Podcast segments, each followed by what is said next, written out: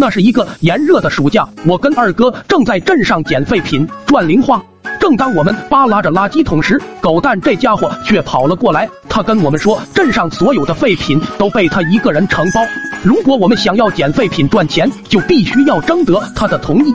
面对这种无理要求，我跟二哥都没多看他一眼，一脚就将狗蛋踹飞。之后用卖废品的钱买了两包辣条。回到村里，我跟二哥吃的正香。狗蛋拉着铁柱找到了我俩，说是要跟我俩比一下，谁赢了小镇上的废品所得权就归谁。区区一个小小狗蛋，自然不会被我俩放入眼中。然而他身后的那个男人却不是那么好解决的。为了避免冲突，我跟二哥不得已还是答应了下来。为了不让狗蛋这小子占尽优势，我先发制人，提议谁能够先取得村长家养的鸡，那么小镇的废品所得权就归谁。听到这话的狗蛋当场就不乐意了。村长家的养鸡场，我一次都没有去过。你跟二哥都是常客了，轻车熟路的，这对我们也太不公平了吧？比斗是你们提出来的，那么比斗的内容当然得归我们提呀，不然全凭你们两张嘴，我们岂不是吃大亏了？面对我这合理的要求，狗蛋两人被我说的哑口无言。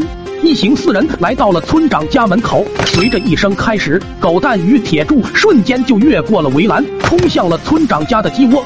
望着被甩开的二哥与我，狗蛋这小子立马就得意了起来。就这还黑龙王，还小诸葛呢，在我狗蛋面前啥都不是。然而等到两人将鸡捉好，却还是不见我跟二哥的踪影。一丝不安浮上他俩的心头。下一秒，村长便走到了他们的身前。我跟二哥站在村长的身后。你看，村长，我说的没错吧？刚才我就看见这两个家伙鬼鬼祟祟的翻你家围栏，就知道肯定没安好心。果不其然，他们是来偷鸡的，快点把他俩抓起来！望着我这无耻的嘴脸，哪怕是沉稳的铁柱，此时也怒了。但这并没有什么用。当天下午，狗蛋与铁柱的惨叫围绕着整村。为了庆祝胜利，当天晚上，我跟二哥悄悄地潜入了村长家的鸡窝。然而早已被埋伏在一旁的村长当场抓获，于是我跟二哥的哀嚎持续了一整晚。到了第二天，两败俱伤的四人又再一次碰面，八目相对，没什么好说的，提起拳头就是干。我望着自己那弱小的对手，呵呵一笑：“狗蛋，你认输吧，我不想伤害你。”然而狗蛋却没理我，转身就从自己的腰后面掏出了一大包答辩。WTF！望着如此不讲武德的家伙，我被吓得腿都软了。望着冲过来的狗蛋，我拔腿就跑。然而那家伙很明显是已经红了眼，硬是追着我不放。